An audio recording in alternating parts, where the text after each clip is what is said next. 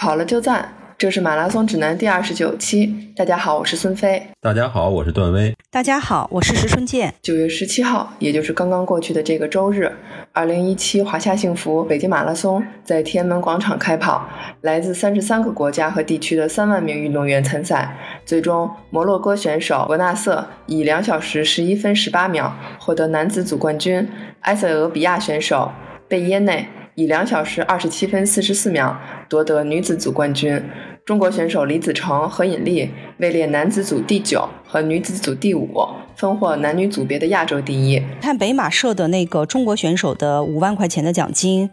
我记得男子的成绩是要两小时十二分，女子的成绩应该是要两小时二十八分。就是你达到这个成绩，你才能拿这个奖金。其实这个成绩的设置相对来说门槛不是特别高。不是特别高，因为，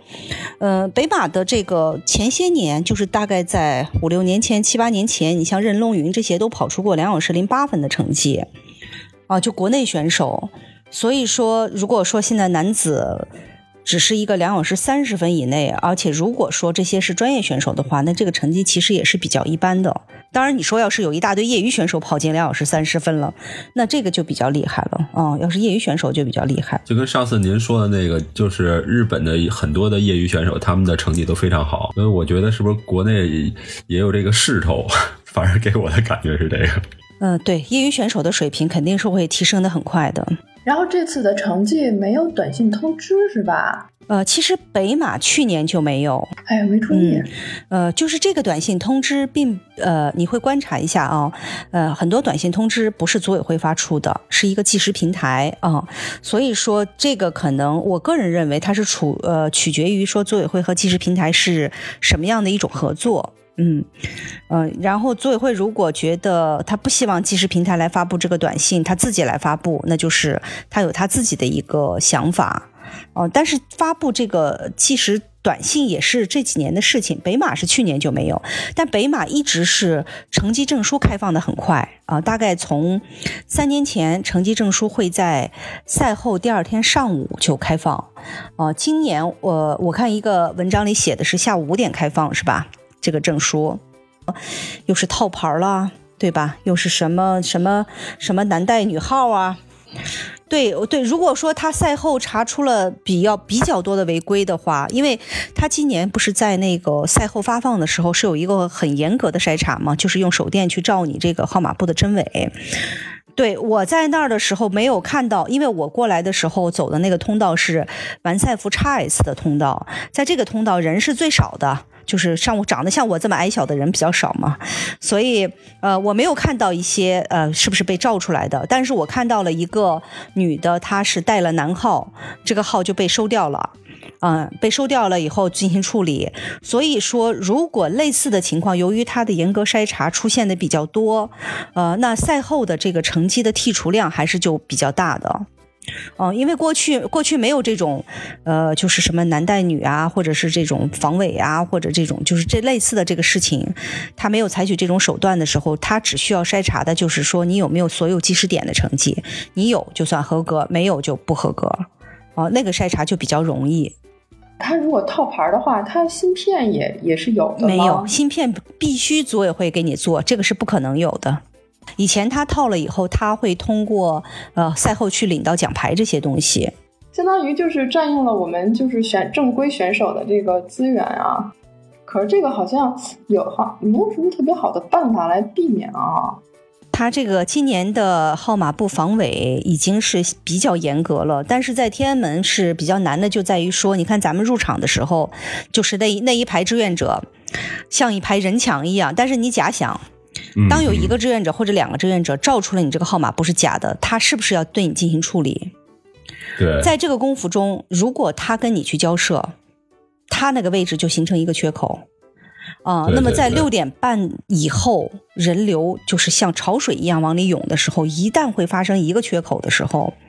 其实这个不可能说没有疏漏的。对对对，是这样的。嗯，就天安门比较难，但是他赛后的发放来说，应该就比较好管理了。因为它那是一个单一流线嘛。对我这个这次就看见一个牵着狗的一块跑的，正好我跟他是相同时间完赛，他正好还在我前面，然后抱着那个小狗去领那个完赛包。哎，我记得这个好像就是小狗应该是不能上赛道的吧？一点按理来说是不能哦。看看它的规程，这个抱狗的在起点通过我身边的时候是硬挤过去的。当时我站在 C 区的，我觉得前几排的位置已经比较靠前了，因为我其实就是站在那里等候出发的时候才六点四十，我去的很早，所以我站的是 C 区前几排的位置，他仍然从我身边强硬的挤过去往前挤。打着大旗的那种旗杆什么的，是不是其实是不许带的呀？就是嗯，就是不让带到那个起跑区里的啊，不让的，这个是不让，安检很严的。他应该是半路递进来的。阳光保险的那个旗子特别多，然后还是说因为我跑得慢呀，都在我旁边。一直一直在我旁边，就是一直就是伴随我左右那个打打着旗子的，而且就是打旗子的那个两个阿姨，就是一看见摄影师就会很高兴的挥舞他们的旗杆儿，然后就是会打到旁边的人的。而且私补站点儿，私补站点今年也挺多，好像其实组委会最开始是禁止的啊，后来也因为太多了，也也没法管啊。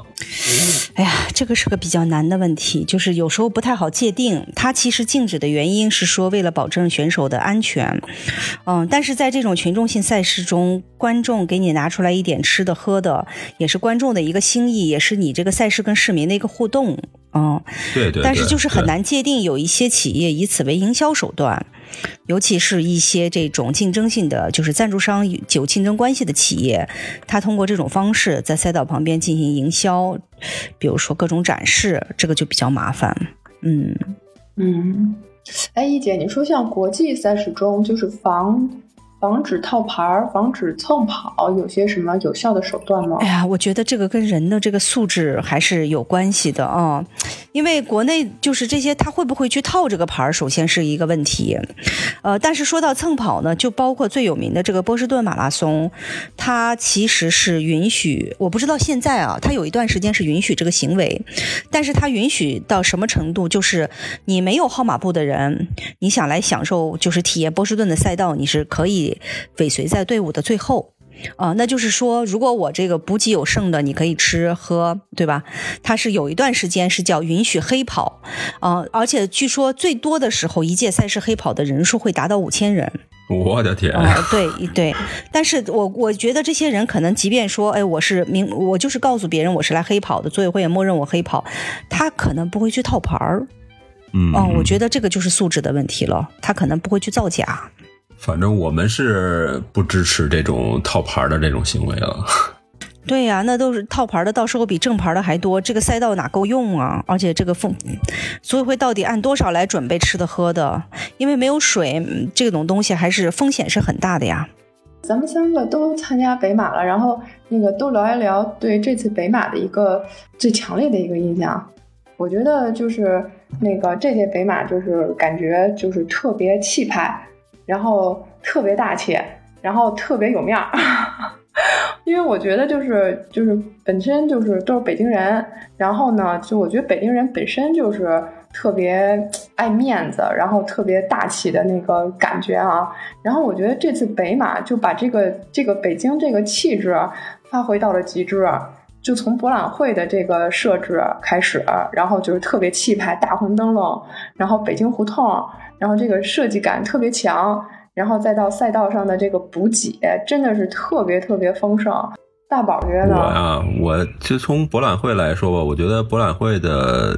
规模和去年来比，其实变化还是挺大的。但是我唯一觉得就是不是太好的，就是我们的特许商商品，事实上不管是种类啊，还是规模呀，我觉得跟国外其实还是有挺大的差距的。我估计在未来的几年，可能也会有很很大的提高的空间。呃，再说北马的这个赛道呢，呃，我觉得可能是因为参赛选手人数太多了，始终感觉比较拥挤。呃，原来觉得应该是能跑到十四五公里，应该能跑开的感觉，事实上过了半程也没有能够跑开。当然了，跟参加人数跟赛道的宽窄肯定是都有关系。呃，再有就是进水站的时候会相对比较拥挤。其实我们已经通过各个的渠道，能能能用到的渠道去跟大家。呃，普及说进水站或者说吃补给的时候应该怎么去去吃，包括我前一天参加的一个线下的活动，也在跟大家说，第一个水站在五公里，在南礼士路那个位置，它是一个五百米的一个补给点水站，就很多人还是扎在前几张或者说前前十几张桌子，在那儿就取那个水，所以事实上，第一也是对。呃，对自己跑步有一定的风险。你要是尽量的往后走一走，其实这个桌子很长的，这个组委会都已经考虑到了，包括提供的饮用水也足够用。但是，呃，还是会有一些朋友因为缺乏经验或者说过于心急，他会往前面那个水呃桌子那块去扎，所以往往是前几张桌子是最拥挤的。嗯，这就是我的一个感觉。然后吃的东西种类非常多。呃，除了官方提供的水、饮料、能量能量胶，还有什么咸菜，还有那个蜂蜜蛋糕，还有那个白色那个梅花蛋糕。反正我是跑了一路，吃了一路，主要是为了体体验一下我们那个国马的这个呃叫补给情况。包括我们自己其实也有跑团的一个私补，又吃了大西瓜。反正到后来是因为西瓜吃多了，可能后边也有点跑不动了。一姐呢？一姐这次的感觉。呃，北马之前呢，其实我比较担心的是这个温度啊，因为确确确实实看天气预报，温度是不低的。嗯，但是通过这次跑步也发现，确实温度是一个比较综合的指标。呃，当天的温度，开跑温度应该是将近十九度，湿度是我后来回来查了，湿度是不到百分之六十，就是比之前发布的天气预报湿度要降了很多。之前最早一版有过百分之九十多，后来说百分之八十多，实际上开跑的时候不到百分之六十。呃，然后在整个过程中，呃，我感觉当天天气的情况是温度确实是不低，比如说十九度开跑，跑到最后至少我到的时候，我觉得二十七八度是有了啊。我到的时候大约四个半小时，就是不到十二点的样子，啊，大约呃那个时候二十七八度有了。那在这个过程中，整个全程的过程中呢，我感觉呃体感温度不是特别热。所以回来也看，就是分析为什么会有这样的感觉，因为实际上，呃，当天的温度可能最高甚至达到三十度啊。为什么体感温度不是特别热？呃，分析了一下，第一个就是说，呃，湿度确实是比较低，这是第一。第二，那天的天气呢，呃，有一点风，而且这个风正好是顶风，就是小微风顶过来。这个小微风顶过来的时候呢，对散热是特别有帮助。时不时的有一股微风，嗯，这是第二，第三个就是说，虽然说那天天上没有什么云，太阳还是挺，呃，直射，但是在整个赛道过程中，大约百分之七十到八十是有树荫的，要么有树荫，要么有高楼，它这个阳光照不过来，就是你在阴地里跑。哦，这个一下子就是呃，会比它这个外面的温度体感要降很多。呃，第四个就是那天的气压是比较高的，就是你有那种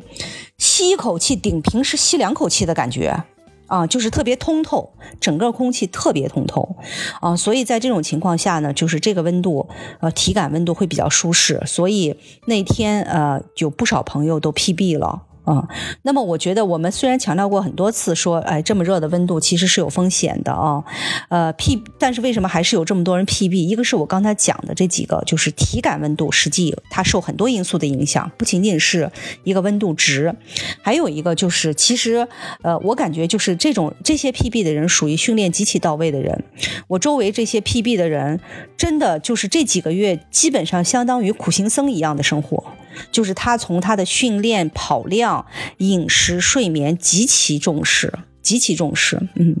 呃，但是我觉得这个温度还会对他有影响。影响什么呢？就是其实你在比赛的过程中，跟你平时的训练是有一种可能你会超水平发挥。就是说，你平时可能拉三十公里的时候，并没有跑到这个速度，但是呢，你可能在比赛中会跑出这样的一个速度，就比他好的速度。这个就是所谓的，因为你平时训练都是在比较疲劳的情况下嘛，啊，你到赛前调整到正好舒适的时候，所以你会超水平发挥。但我觉得可能由于温度的影响，你比较难以实现你的超水平发挥。对于这一类人，啊，啊，所以这个温度是给我一个比较，就是又一个全新的体验，就是呃，虽然说温度很高，但是体感反而啊不是那么难受，相对来说还不错。这是一个，嗯，还有一个就是这一届北马的感觉，就是像孙飞说的，比较高端大气吧。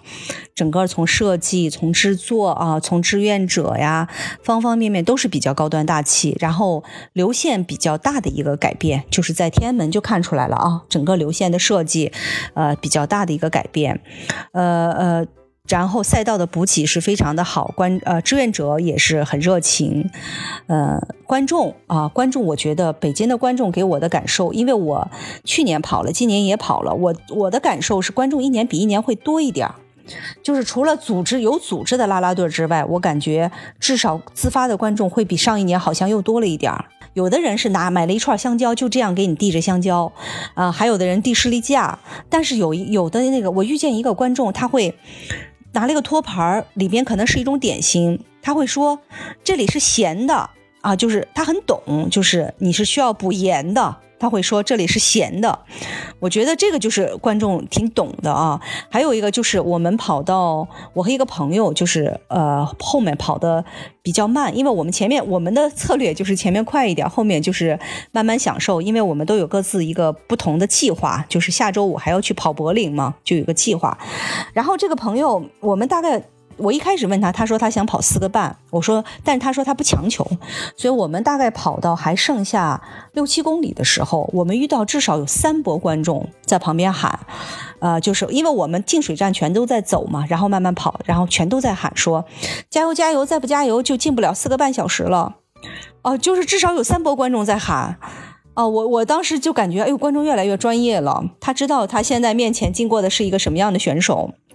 啊，就是这这几个给我的感受就是观众在成长，真的是一个就是挺好的，嗯呃，但是在水战呀这些地方，感受跟段威说的一样，进水战真的像一场战争一样，嗯，就是虽然我也知道要跑到最尽头啊，但是说实话，嗯，你在当时的条件下。只能远端去瞟它那个伞到底哪里还有，因为你不很不是很确定说最尽头到底在哪，这是一个比较大的麻烦。呃，如果最尽头有一个明显标识的话，我觉得可能会好一些。但是呢，因为我的身高瞟过去的时候，大多数肩膀和脑袋，所以我比较难以瞟见最尽头的伞在哪里。我只能靠自己的这个感觉来预估说，哎，我跑到大概水站哪个位置了，我要不要进去？或者我跑着跑着，我大概看到哦，这个地方人少一点，我切进去吧。只能是这种感觉来去取水。嗯，但是在水站仍然遇到的问题是，它的水和运动饮料是交错摆放，就是不断有选手在问这个是水还是饮料，志愿者也在喊我这里是水还是我这里是饮料，啊，就是这个这个效率是比较低的，嗯嗯，这样的话，因为很多人会二次进站，比如说他想喝饮料，他到这来这是水，他又跑，他又去问哪里是饮料。他就会来回哦，来回穿插。而且我觉得，就是其实组委会有考虑到，就是说标识一下，我这个是饮料还是白水？饮料的话是黑呃是蓝色的那个就就台布吧，然后那个白水是白色的那个台布。但是我会觉得，当时我听着觉得好有道理，但是实际上跑步的时候会发现，但下面全是腿，你看不见它是蓝的还是白的。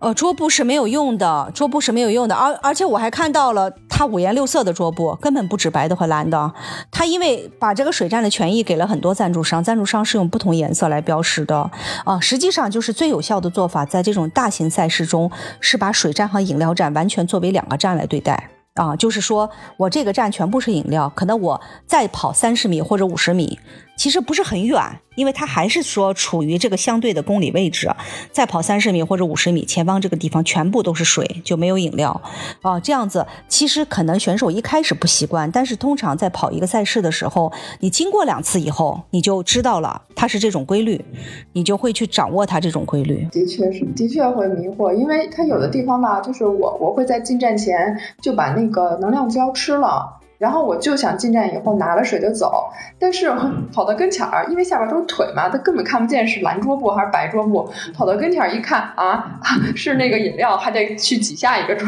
子。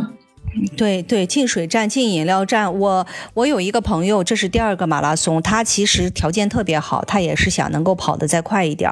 但是他因为只跑过这是第二个马拉松，他没有经验，所以都他发给我的配速表，所有在水站掉速都哗就下来了，过了水站啪又上去了，对他的体力消耗特别大，因为他可能不懂得说水站有多长，我应该再跑得远一点，对他来说心里更没底儿了。咱就是我们是做赛事组织的时候，心里还有点底儿，他更没底儿。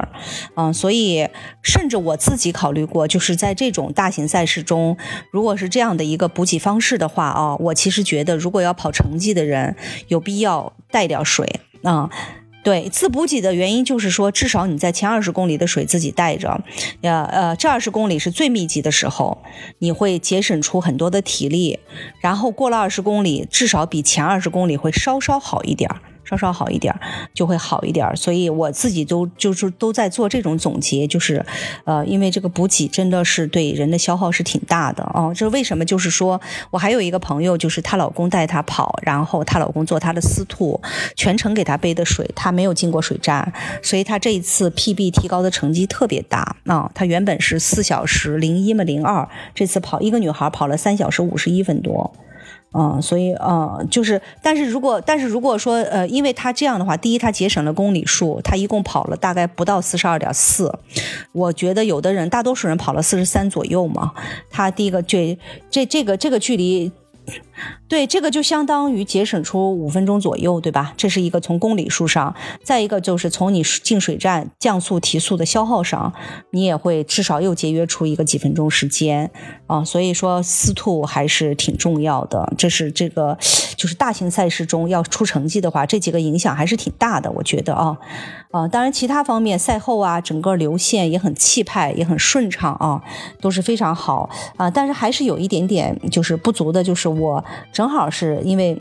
下周还要跑柏林，所以我这次想我赛后找到这个排队拉伸的地方，我不管排多久，我要排到了，就是先拉伸一下，可能会帮助我恢复。但实际上我进了两个按摩的点，一个是阿迪达斯最最大的按摩点，一个是北京现代的按摩点。嗯，说实话，就是志愿者很热情，也很。辛苦蹲在那里整整的很多个小时啊！但是从手法到他的这个拉伸方式，他应该说他不懂得跑完步的人需要什么样的手法啊，能能够帮助到你。他只是就是形式上帮你做了一些滚轴的滚动或者是揉捏，但是实际上对于整个拉伸没有，我觉得几乎没有起到什么作用啊！这个是我觉得比较遗憾的地方，因为它其实面积还是蛮大的啊。但是赛后其他的，我觉得呃赛。呃，这个赞助商的服务应该说，呃，它的这个种类也好，然后各种品质也好，在全国应该是数一数二的。嗯，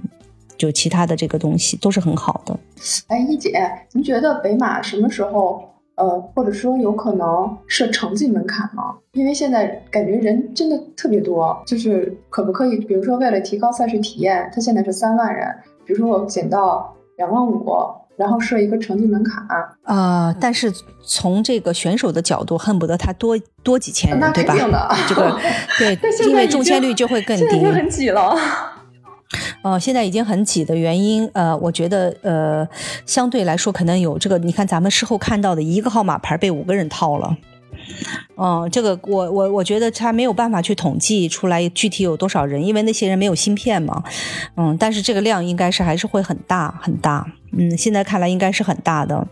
这是一个，还有一个就是你说的成绩门槛，他是在走这条路，他现在不是在走这个星级跑者的评定吗？以后不是说星级越高中签率越高，那就是在往上拔，他在不断的往上拔这个成绩门槛。但是即便拔，我觉得赛万人也能爆满啊，就是因为整体的选手的成绩水平是在提高，所以要是从根本上解决，如果说还是三万人，因为它规模也不能涨，天安门广场也容纳不了更多的人。如果从根本上解决的话，呃，就看北京市能不能拿出这种力度做分枪出发。对对对。但是这个对于整个北京的交通压力会很大很大，因为意味着可能要交通要关门要延长至少一个小时甚至更多的时间。对，其实你看这次我是特别幸运啊，有机会那个拿到一个 A 区的出发的那个号码布，然后呢，但是就是说呃 A 区 B 区选手检录的那个就是通道。就是特别狭窄，就是那个入口它是从就是 F 边儿上，就是从那个我知道，从边上大概一米五的位置吧，一米五的宽度那个地方，特别窄，然后一长溜过去。然后因为我到的稍微有点晚，然后我就一直堵在后面。然后发枪的时候我还挤在后面。然后当时因为 H B 区的选手，他们对成绩要求是非常高的。然后他们被堵在外面的时候，就是能明显觉得人群在躁动。你是几点钟到的？我大概。到那儿排队的时候得有七点一刻了。哦，那是因为呃，这个这个人流的高峰啊，跟这个地铁的时间很有关系。因为地铁它早班并没有提前，所以如果大家都去坐最早一班地铁的话，应该比较密集到那的时间是六点半左右。啊，六点半左右，你走完这个存一的流线，啊，再上个厕所，再往这个通道走，大概就是你那个时间，或者比你那个稍早一点。呃，你这个到七点一刻的时候，基本上是不可不可能进去了，实际上就是不可能进去了。我觉得他也没有别的办法了啊，他唯一的解决办法就是说把这个呃集结区收窄，但是集结区收窄后面的队伍不够排呀。我觉得以后你就聪明一点吧，反正 B 区的人跟 C 区也差不了太多，C 区这边进，我觉得还蛮宽敞的，呃，就从 C 区这进去，然后挤到 C 区的最前面。基本上差不多，我在 C 区的头大概头十七八排的样子，我出发用了四分半，所以其实影响也不是特别大。就是如果你 B 区降到 C 区，影响也不会特别大。出分是出发是四分半。我出发的时候，就是我是从那个狭狭窄的栏杆那边，就是就是排队堵着出去的，好像就是比 C 区还慢一点，就是跟着 C 区一块出去的。我在二十多公里的时候，看见路边一个女孩，然后那个抽筋了，然后去给她。就是摁了摁嘛，然后就是帮他恢复，但实际上实际上他从来没有跑过全马，然后就是按照半马的水平这么报上来，然后实际上我我我觉得可能也是跑量不太够，然后导致后来就是能力不足吧，反正抽，我觉得抽筋儿以后你在后边的十几公里好像过不了多一会儿还会抽，一姐你说是不是这种情况？嗯，如果有这个抽筋儿已经抽了的话，已经抽了的话，我自己在比赛中抽过筋儿。嗯，就像你说的，我，但是我没有人给我牵拉，我只是降速，降速以后有所缓解，我又开始跑，然后没过多久又抽，我又降速，又跑，然后又抽，基本上折腾了三次。因为我其实刚开始起起步的时候，头两次还希望企图回到以前的速度嘛。折腾三次以后，我就知道我不可能回到以前的速度，我就彻底降速就好了。如果他抽完以后就是能够彻底降速，像我这个最后死心了那种，可能就好一些。如果他还是在努着跑，可能还是很危险。呃，我觉得是这样，就是我自己因为有过抽筋的经历以后呢，也比较关注这个事情。很多人认为它是缺钙、缺镁、缺钾，就是这种造成这种电解质的流失，然后造成了神经的不平衡，然后引起了这个抽筋啊。大多数人是这么认为的，呃，但是实际上就是呃，这个是一个就是电解质的不平衡是一个短暂的行为，你还是可以补，对吧？啊，但实际上呢，很多时候是因为肌耐力，嗯，肌耐力。就是说，你肌肉其实是有一个这个有氧能力的。肌肉的有氧能力，它一个是耐力两个字儿，一个是体现在你的这个有氧能力上，一个是体现在你的力量上。啊，有氧能力就是通过你长时长距离的这个慢跑以及平时的慢跑，让它的整体的肌肉组织的毛细血管变得比较发达，里头的线粒体变得比较发达，就是它能够有条件代偿更多的氧气啊。然后你的力量呢，就属于说你这个力量能够支撑住。这么长时间的一个重力的作用，所以这两个其实并不是说是微量元素呃缺失会引起抽筋，就这两个因素，这两个因素还是你平时的基本功的问题。如果肌耐力不够的话，它支撑不到那个时候有氧就是有氧代谢达不到，或者力量支撑不到，都有可能引起抽筋。啊，还有一个就是在我们前一段，就是你你跑马之前，你大运动量训练的时候，当你的训练量逐渐降来的时候，你是要补钙镁片的。这个我跟孙飞也提醒过啊。如果你没有补，你身体其实在这一段时间是缺这个电解质的。如果你缺，你说你只是以为你在比赛时候流汗流失了电解质，你喝点电喝点电解质饮料或者运动饮料能补回来，这个跟你之前的缺是补不回来的。嗯。可能跟你这训练的水平以及你之前的这个电解质体内的水平都有相当大的关系，不仅仅是说你当时流汗了，所以你会抽筋。今天我在朋友圈还看见一个说安贞医院收了好几个急诊。在北马当天，有些人好不容易跑一次北马，一年一次嘛，或者抽签也不容易，他可能对自己的这个目标还是挺看重的。嗯，像温度的反应，我觉得每个人是不一样的。比如说，我昨天觉得还 OK，因为我没有追成绩。也有人跑得很好，PB 了。但是我们认识的跑友中也有曾经 BQ 的选手，昨天跑的也就是四个半的水平，因为他就是本人的耐热能力是比较差的。嗯，但是如果说你忽略了这种个体差异、天气的差异，忽略了你自己现有的伤病之类的，一味的去追，那确确实实这个就有可能出问题。哎，那我我们。接下来说一下这个马拉松比赛后这个恢复的注意事项。跑完当天以后，我不知道大家有没有做几个事情。第一个就是跑后有没有去做一些拉伸啊？但是呢，这个确确实实是比较辩证的。就是如果你跑下来以后，肌肉已经呃有一些比较严重的酸痛啊，不建议你马上去做拉伸，因为它可能就是肌纤维发生了一些损伤了。拉伸有可能会加重这个损伤。但是像我跑下来就是比较适度，我至少走路下楼梯没有什么影响，那我就。就可以去做一些拉伸，这个没有问题，因为拉伸会帮助我更快的去恢复，这个肯定没有问题。呃，第二个就是在当天，不知道大家有没有做一个事情，就是去呃去足，就是用。冰水或者凉水去泡脚或者泡腿啊，其实这个是对赛后的这个炎症的恢复啊，就肌肉里头这种炎症的恢复一个非常大的促进作用。在比赛的现场就有好几个冰池是可以泡脚的，呃，然后呢，如果没有你在那不来不及等回家，那么像我昨天回来，比如说我洗澡做的第一件事情就是先开凉水啊，用整个凉水去冲整个的腿和脚，但不要冲上身。啊，然后凉水冲完整个的腿和脚，冲了好长时间以后，再用温水去洗澡，就是不要用热水啊，因为身体里还是多少会有一些炎症，所以不要用过激的这个热水去洗澡，呃，这个都是要注意。相反，就是说昨天不一定要去泡热水脚啊，因为我们经常有的时候跑下来以后呢，呃，比如说脚上打泡，比如说指甲会松。或者有的人会磨的那个指，就是黑指甲之类的，呃，他如果马上去泡热水脚的话，他会发，他会松得更快，哈，就是这种，啊，所以就是如果说这个脚部反应比较严重的人，不建议去泡热水脚，这是一个。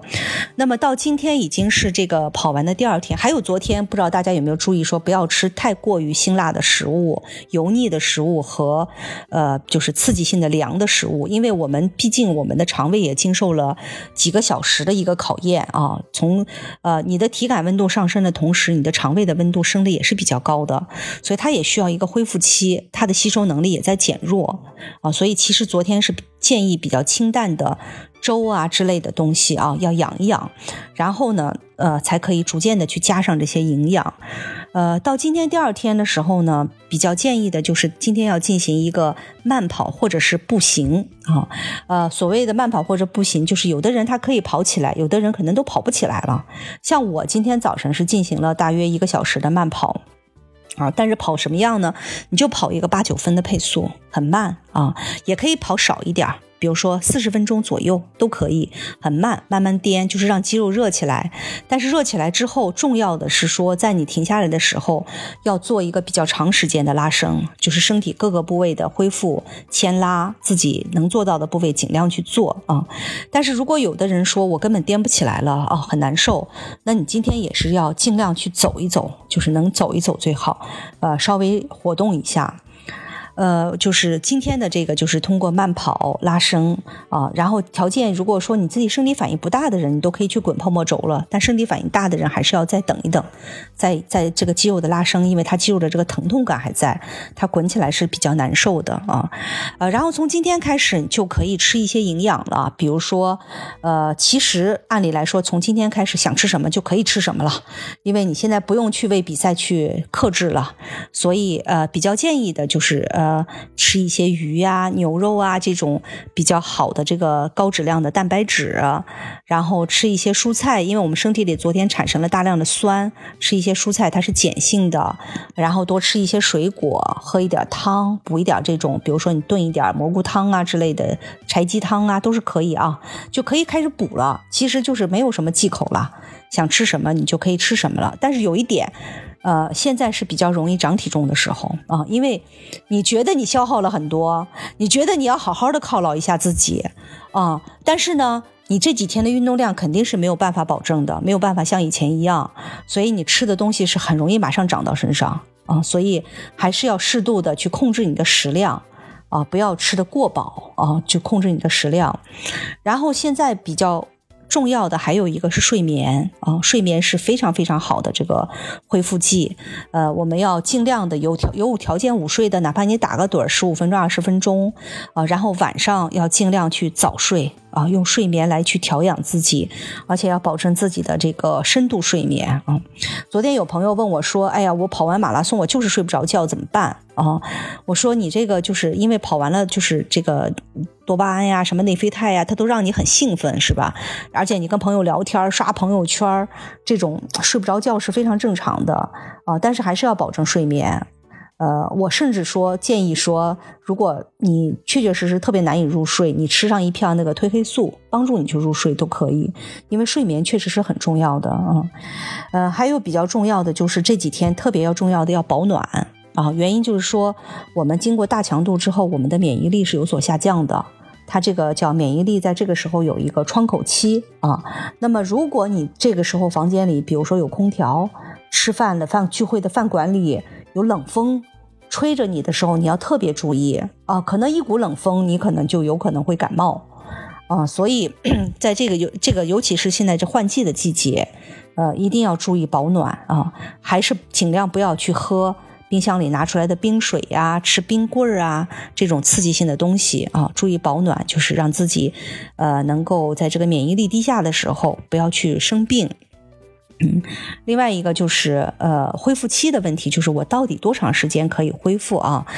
呃，这个呃从原理上讲呢，一般都是说跑一个马拉松的恢复期大概是二十六七天啊，从二十六七，这是一个说法，一个是窗口期是二十六是二十六七天的恢复期啊，在这个期间不建议进行任何的速度训练。啊，大强度的训练，相反就是说，你的你的这个呃恢复是成就是倒过来。比如说，我们减量不是有三周吗？我现在就是也要倒着开始慢慢增加啊，慢慢的，哪怕我这一个月二十七天全部都是慢跑，它也有一个，比如说这一周的跑量不多于你赛前那周的跑量，啊，第二周的跑量不多于你赛前第二周的跑量。啊，就是这样的一个倒倒倒金字塔式的这么一个上升的期间啊，还有就是有人说，哎，其实，在你大强度的马拉松中，你一公里的跑步是需要十六公里的慢跑来恢复的啊。那我们就是可以去计算，那比如说我们简单的说，你四十二公里，你简单的算，我是可能需要四百二十公里才能恢复。所以有人说是把慢跑的跑量积累到四百二十公里之后，再去进入到下一个训练周期。啊，那就这些说法，我觉得至少不管哪一个原理是最正确的，就是你的体感是最重要的。啊，你的体感最重要，就是你至少在，我觉得至少最近的三周里，不要进行任何的强度和速度训练，啊，也不要去试图去准备下一场比赛。如果你这场比赛认真跑了，那么你不能那么快的去准备下一场比赛。啊，如果你这场比赛只是发挥到了，比如说百分之七八十，你觉得我就是发挥到了百分之七八十，那么其实你最快的下一场比赛能够跑出比较好状态的是两个月以后，而不是说，哎，我马上的就是下一个月，就是下一周或者下两周，我就能又跑出一个好的成绩啊。就比如说像昨天我自己，因为这一周要要跑柏林，按理来说我不应该去跑这个全马啊，但是也耐不住诱惑。然后，但是啊，但是我自己控制的强度，基本上我觉得在百分之六十左右的一个强度，就是去跑这场比赛啊，就是还比较适度。然后我今天也特别注意的去做了一个拉伸和恢复，啊，就是帮助自己去拉伸，就是去恢复。所以，就是这个这个周期是一定要重视的啊，呃，像有一些人他的那个髂胫束的损伤啊，一些足底筋膜炎呀，好些人他是在马拉松之后。就是又去参加马拉松，比如说一个月跑了两场，或者两个月跑了三场、三场、四场，然后当时他就我也没追成绩，呃，差不多。但是每个人其实，在每一场比赛还是强度是多少是有的，所以有的时候突然一下就会出现一个这种髂胫束的受伤啊，或者是足底筋膜炎，就这种症状，他来的时候是不会通知你的，他不会通知你说，哎，你你这个到这个点儿你别跑了啊，你再跑你就要你就要出问题了，没人通知你。对我我也发现了，就是说好多时候吧，就是比如说就是这些就是科普的这些道理吧，就是其实好像也都知道，真的，但是吧，就是总觉得，就比如说自己尝试了一次，哎，也没出什么问题啊，是不是我我就是那个例外啊？然后就会比如说尝试一次，哎，没事儿；尝试两次也没事儿，然后就会就是不是太重视就这事儿就。就比如说您说的这个要，呃，注意跑量呀，要注意恢复啊什么的，而且这个问题会突然出，对，就是以身试法，然后人就是真的被惩罚到了，就会知道说，哦，好吧，人家说的真的是对的，只是自己以前没有重视。是的，是的，所以其实你观察一下啊，就是呃，我因为我去读一些文章的时候，有时候比较注意它的点击量，呃，我会发现就是讲到恢复性的文章，流量不会特别高。啊，但是如果说教你怎么来间歇，教你怎么跑 LSD 这种文章，流量都贼高。你包括我们做的那个播客，我们讲过一期恢复，你看它的流量是，就是跟其他的，就是这种比，它是比较就是没有那些高。对对对，啊，它流量就会上不去。对，所以说像这个的话，就是大家对这个恢复这个事情啊，真的是重视的不够，而真的是真的是要这事儿，我觉得就是妈妈脸，就是都知道，但是呢。就觉得我没那么做也没怎样呀，那真的是以身试法以后就被惩罚了以后会知道，嗨，当初要注意一下就好了。其实就是平时的一些细节，你做到了就不会有问题，你不做到，你早晚有一天真的就会受伤。还有一个，我觉得就是在整个的这个理念中，不重视恢复的人其实是最傻的，因为在恢复期你才是在提高，在训练期你都是在刺激。嗯，通过恢复期才能提高，就是这个过程。呃，其实你看专业队，他这些他他们为什么能够始终保持一个比较大的强度？第一就是说，说白了，他们一天的睡眠时间是非常多的，啊，他们的午觉是非常长的，然后晚上也是早早就不让用手机了，让他们早早睡觉。就是说他没有别的事情，所以他睡觉的时间是很多的。第二就是他有很好的理疗措施。啊，不管是什么冰桶啊、冰冰浴呀，不管是什么队医的按摩呀、队员之间的互相踩呀、专业的拉伸啊，这种都能帮助他。而我们跑完步要去上班，对吧？你回到家要做饭，还要带孩子，然后你你也没有这些辅助设施。如果你还不注意说用慢跑去调剂的话，这个就很难，就就强度就太大了啊。啊另外就是我们在平时大强度的跑步中，像昨天的跑步，你身体一定产生了很多的代谢废物，啊，就说通俗一点，我今天自己上厕所都要去观察我这个尿的颜色，它就是比以前浓，哦，你就要去观察你自己的身体，就是，那这个时候其实你是需要恢复的。啊，就包括这种，比如说糖原的消耗，它需要几三到三天的时间来恢复；肌肉的细微损伤，它是需要至少一周的时间来恢复。你都要去给出足够的时间，让自己这些部位啊来恢复的。所以，其实不重视恢复的人，只重视大强度训练的人，其实我觉得蛮傻的，效率蛮低的。的确是。所以咱们还是要多强调，